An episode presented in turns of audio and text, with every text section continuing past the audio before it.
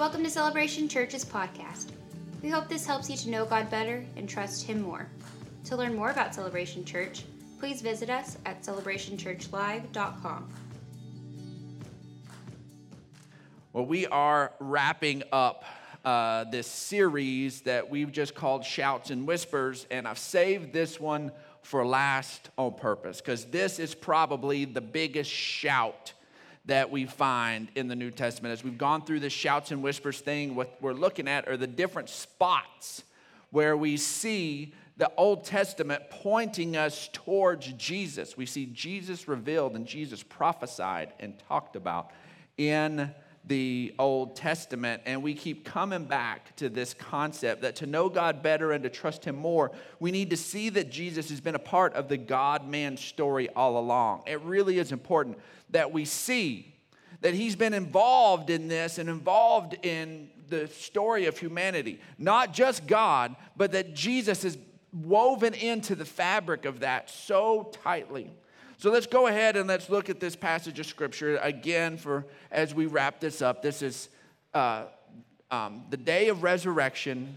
We've got a couple of Jesus's followers who things did not go the way they thought they should go. They're pretty disappointed. They're pretty discouraged. They're walking back home and they have left Jerusalem, the center of all the attention. Jesus had just risen from the grave and they've already decided to go home. We're already out of here and they're walking along, and then this person joins them, and they don't realize it's Jesus. And they are, this is the last little thing they tell Jesus in verse 24. It says, Then some of our companions went to the tomb and found it just as the women had said, but they did not see Jesus. And he said to them, How foolish you are, and how slow to believe all that the prophets have spoken. Did not Messiah have to suffer these things and then enter into his glory? And beginning with Moses and all the prophets, he explains to them what was said in all the scriptures concerning himself. He begins to just go through and, and re- open up the scriptures and reveal to them passages of scripture they already knew, they were already familiar with. Jesus is just pulling it up. He's the Word made flesh. These guys had hidden it in their heart, they knew it. Back in the day, you didn't carry scrolls under your arms. These, these Hebrews grew up and they had the, the, uh, the first five books of the Old Testament memorized. That was part of being a good little Hebrew, a good little Jew, is you grew up memorizing it. They had it understood. So Jesus just starts pulling these stuff up and they're talking about it and quoting these different things. And Jesus is explaining how these things point to himself. And that piece of discovery had to be amazing all by itself. Now, when I got to, to meet Cutie, I got to meet my wife, and we, we just met and didn't know one another. And, and then, of course, then we, you know, she grew up in, in Midland, and I grew up in Odessa, and y'all won't hold either one of those against us. So we live here now. And um, anyways, but we graduated from high school the same year. You know, I spent some time in Midland, she spent some time in Odessa. And so what was cool when we were first beginning to get to know one another and in our in our courtship time that we would talk about places where maybe we were at the same place at the same time. Anybody else have a couple do that? We talk about where your paths possibly crossed, where you might would have been in the same place at the same time and didn't even know it and begin to do that. It's a, it's a cool thing that you go back and you go, oh my goodness, you might have been there, you might have been there. Oh, that was so cool. And, and man, what if we'd have met then? What if, what if that would have happened then? And, and then you begin to look back and it begins to change the way you see things whenever you recognize what's at work. I hope that as you begin to, to read through the Bible, and I hope that in your own personal study time, as you begin to read through the Old Testament you begin to see them, I hope you go on a Jesus treasure hunt. I hope this inspires you because this is not just, we didn't hit all of them. Jesus is laced all through there. And I dare you to read the Bible going, Lord, show me Jesus in the Old Testament because he is all through there. There are all sorts of things pointing us to Jesus, little, little whispers, little shouts, little things coming out that show us who he is and what he was going to be about. But today, we're going to look at that loudest shout. And because the truth is, is that straight up, 100%, the heart of Jesus' ministry had already been foretold. This was not a secret. This was not held back. What Jesus was going to come and do, what the Messiah was going to come and do, was no surprise at all. And I love it when we catch up here with Jesus in Luke chapter 4. And Jesus is just stepping into his ministry. Things are just getting going. And one of the first things he does, one of the first things he does publicly, is what he did with these guys on the road to Emmaus. He goes to the scriptures, he goes to the law and the prophets, he goes to what the, the, the different people had spoken that point to him, and he's, I love, there's a handful of drop the mic moments in Jesus' ministry where he just says something and it's like, boom, deal with it. And this is one of them. And I love it. Let's go ahead and start in verse 16. It says, He went to Nazareth where he had been brought up and on the Sabbath day, he went into the synagogue as was his custom. Pause. He goes back to Nazareth.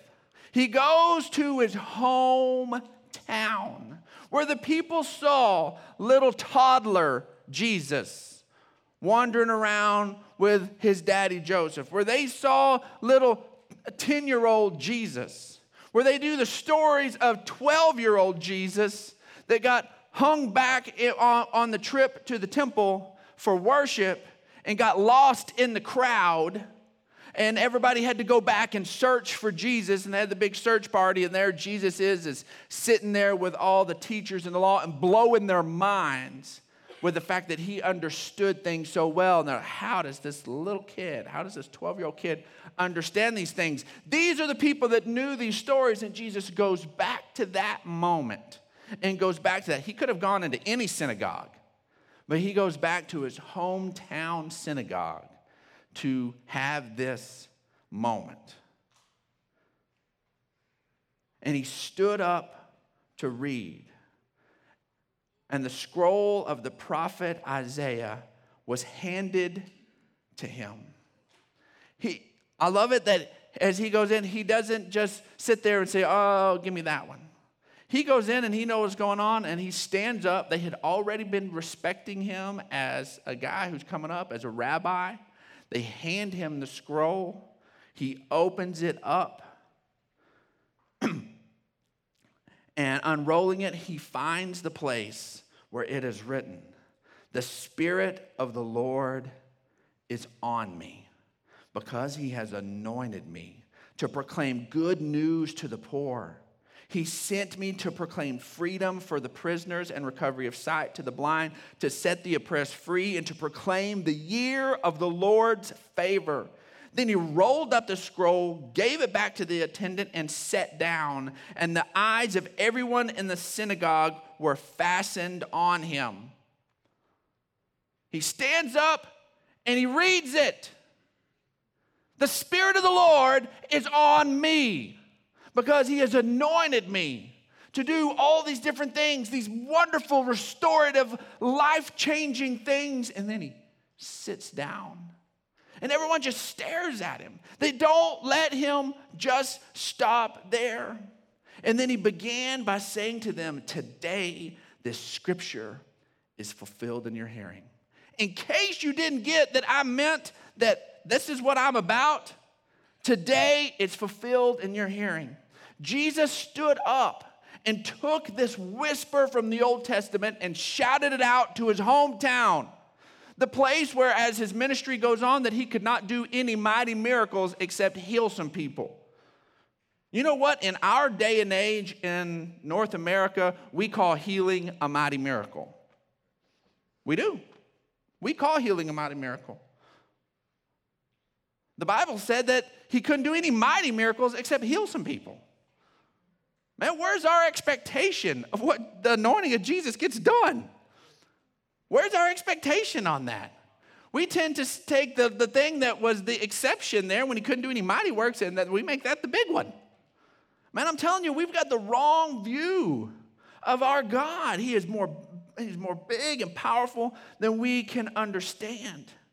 But I love it that as he starts his ministry, he starts it by grabbing this and putting it in everybody's face and in the face of the place where he grew up. He said, This is what I'm called to do. You are going to have the, this group of people that's listening to him, or the people are going to have the most hard time accepting it. They were the group that was going to be the most difficult, and that's where he shouted it the loudest.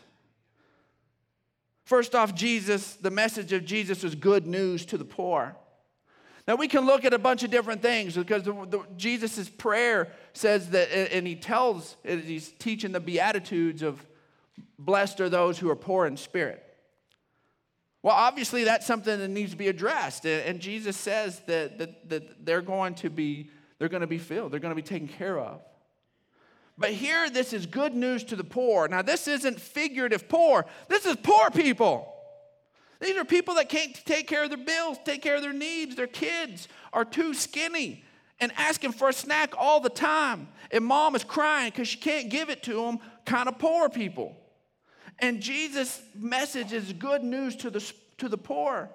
This whisper comes out of Isaiah 61, and, and we'll go right back to Isaiah 61. It says, The Spirit of the sovereign Lord is upon me because he's anointed me to preach good news to the poor.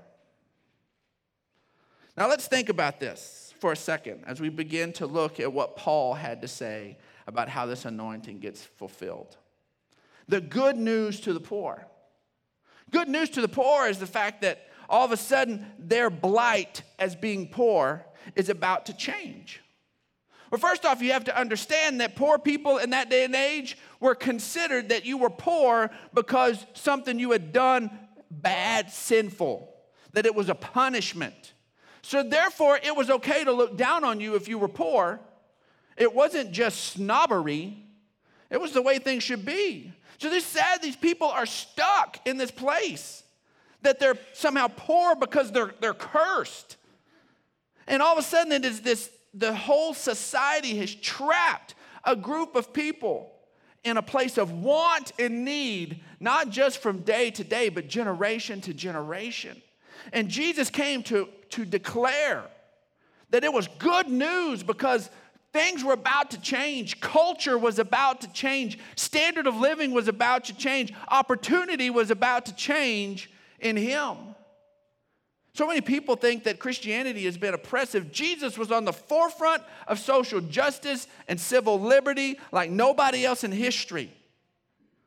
This message and who he is and what he did with his, with his followers was revolutionary. Now let's think about this. Jesus is the head of the church. We recognize that. And if Jesus is anointed for this to proclaim good news to the poor, well, shouldn't it see that the body would be on page with that? the head is, then the body should be on page. That makes sense. So who's the body of Christ? Well, that's that's you and I. Let's look at what Paul wrote to the Galatian church in Galatians chapter 2, verse 10. It says, All they asked was that we should continue to remember the poor. The very thing I had been eager to do all along. Now, so many times as theologians, we like to get wrapped up in all the cool theological stuff Paul has to say, and he has some cool stuff. He blows our minds with helping us understand the depth of what of the love of God and the grace of God and what that does and reaches. But here, look at Paul's daily life. He said, You know, they wanted to make sure we cared about the poor, and he said, That's the very thing I'm eager to do.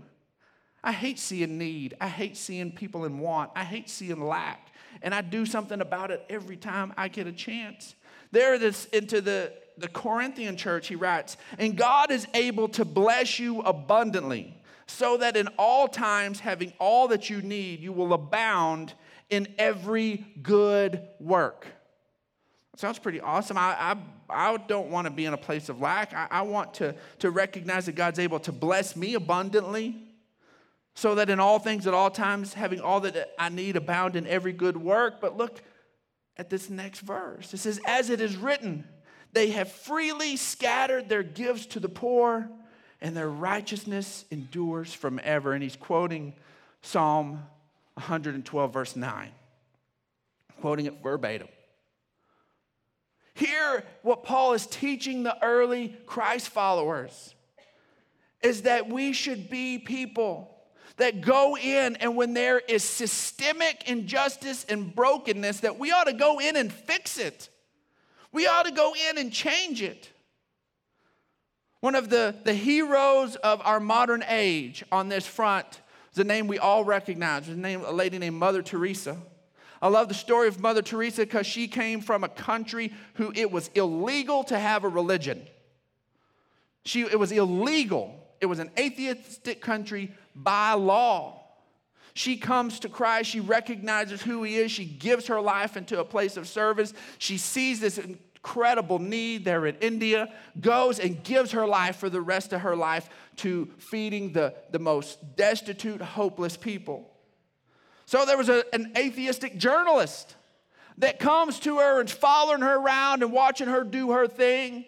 She's a neat person to write a story about. You can get people to click on that or, or, or pay for that paper and, and read that story about Mother Teresa. And he didn't care about her, the fact that she was a devout Christ follower. He just cared about she was making a difference in this world. And as they're walking around and seeing this poverty that we in America can't wrap our mind around, this atheist looks at her and he says, Mother Teresa, I, I don't mean to be disrespectful, but how can you believe in a God that loves and is good when you see this kind of need and hurt and want on a daily basis. And that little lady shook her finger at that journalist and she said, Don't you dare blame this kind of poverty on my God. She said, This is not his fault that his children are not willing to share and act in response to his love. It is not. He's called them to, they've just not done it. That kind of poverty in the world is not a blight on God. It can't be an indictment on us who sit back and do nothing, who enjoy the goodness of God and forget that Jesus was anointed to preach that the good news to the poor. So many times we can just say, the Spirit of the Lord is of Jesus to preach the good news. The gospel, the whole gospel is called good news. And it's awesome. But what Jesus said here is the Spirit of the Lord was on him to preach good news to the poor. I love that James writes there in James chapter 2, verse 3. He says, If you show special attention to the man wearing fine clothes and say, Here's a good seat for you, but say to the poor man, You stand there or sit on the floor by my feet, have you not discriminated among yourselves and become judges with evil thoughts? those mindsets had crept into the early church. And they're not talking about just, just sitting there and, and this taking place at someone's home. They're saying this takes place at church. That the people that have the nice clothes and drive the nice cars and everybody caters to them, and the people who took everything it, they had left in their wallet to catch a bus and make it to church, that you give them the sorry seat?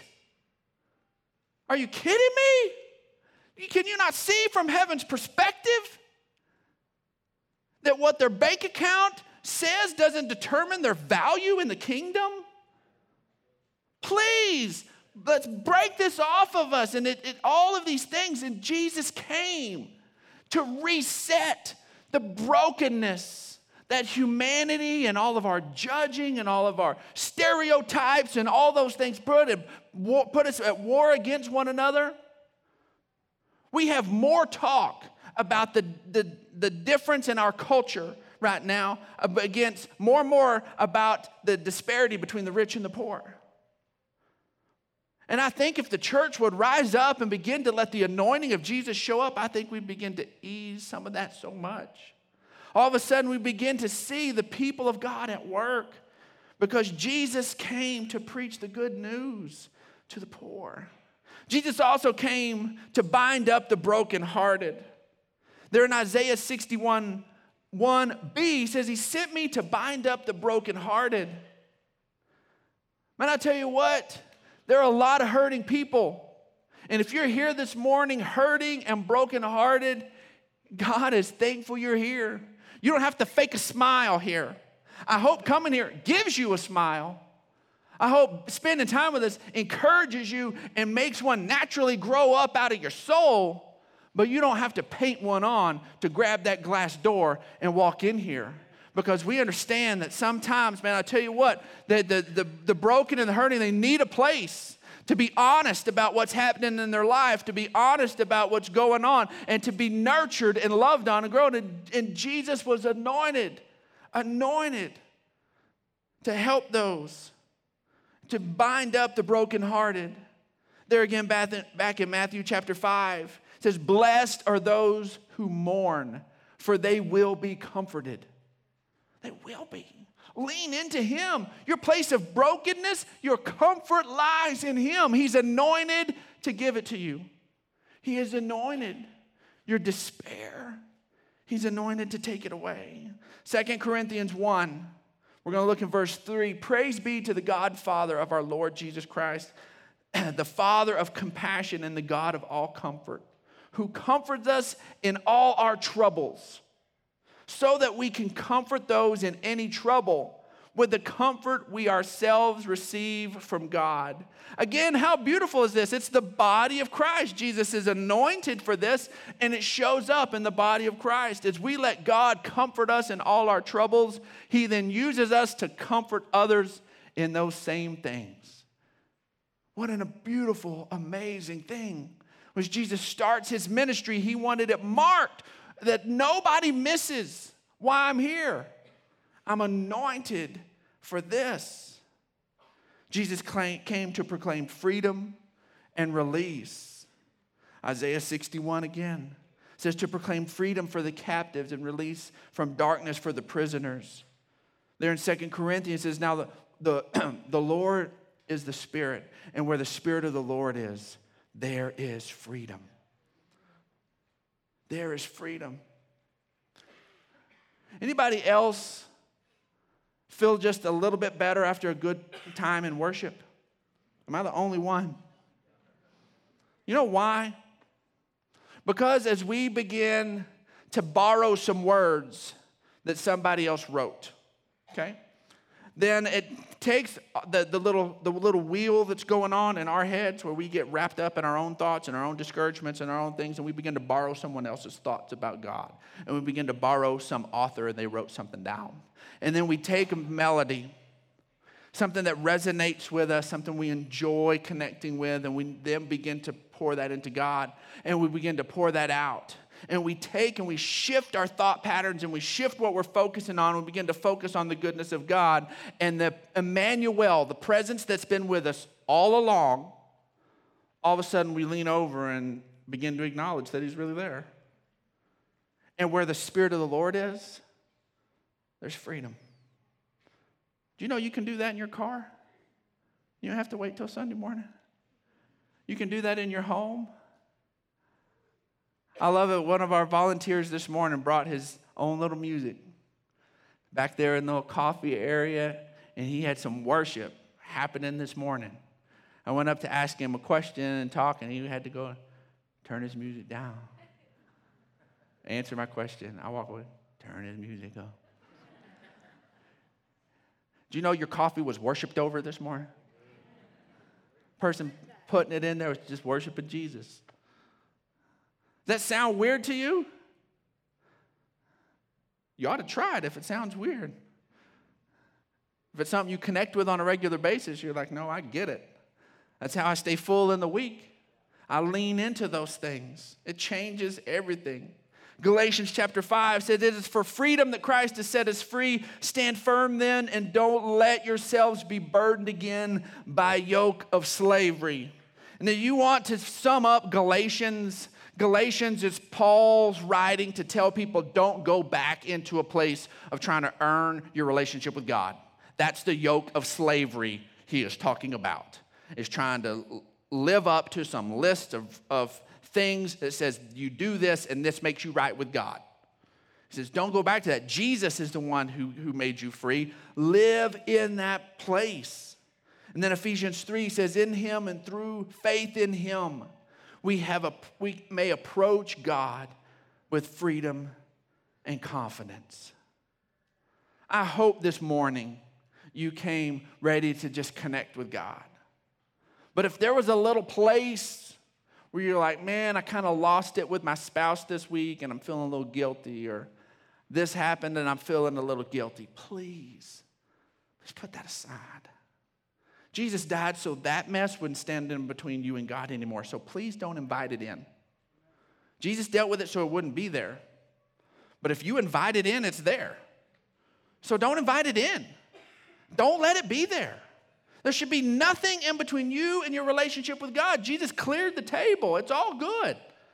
Just enjoy it and boldly approach Him with freedom and confidence. And then the last thing, I know I'm kind of having to blow through these this morning, but we had a lot of good stuff happening at church today. but Jesus came to proclaim the year of the Lord's favor. The year of His favor that He's for us, that His heart is bent towards our good. Please get that. It's not that, man, you're which side of God are you on? You want his right hand of favor or his left hand of wrath? You better watch what you do during the week. No. God does have both hands up, but it ain't one to bless you and one to smack you. It's both to hug you. That's why he's got them both up. That's why he's going at you like that. God is for you. That is who, what he is bent. Isaiah 61 2 to proclaim the year of the Lord's favor. Humanity was confused about God's attitude towards humanity. And Jesus said, I've come and I'm anointed so that you can hear this. God favors you. He favors you. He's seeking you out. He's bent towards you. 2 Corinthians 6 says, As God's co workers, we urge you not to receive God's grace in vain. Yet again, yet again, we see the body of Christ connected with the anointing on the head of the, uh, on the, head of the church, on Jesus. As God's co workers, we urge you not to receive God's grace in vain, for he says, In the time of my favor, I heard you. In the day of salvation, I helped you. I tell you, now is the time of God's favor, and now is the day of salvation. When is it? Now. It's now. Whenever your now is, it's now. Lean into Him. Please hear this. Please hear this.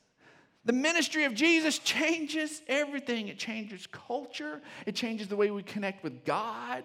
It changes the fact that we don't have to live with the weight of the disappointments and the hurts in our lives. We don't have to be captive to anything. He sets us free. It changes everything. And not just the New Testament points us to that, the Old Testament points us to it as well. See, when we see everywhere that Jesus is revealed, we can begin to see Jesus revealed everywhere. I hope that in your time with Him during the week, you're aware that God is for you and with you. I hope that you're aware of it. Thanks for listening to this week's message from Celebration Church. We hope you'll stay connected by following us online. You can find us on Facebook, Instagram, and Twitter.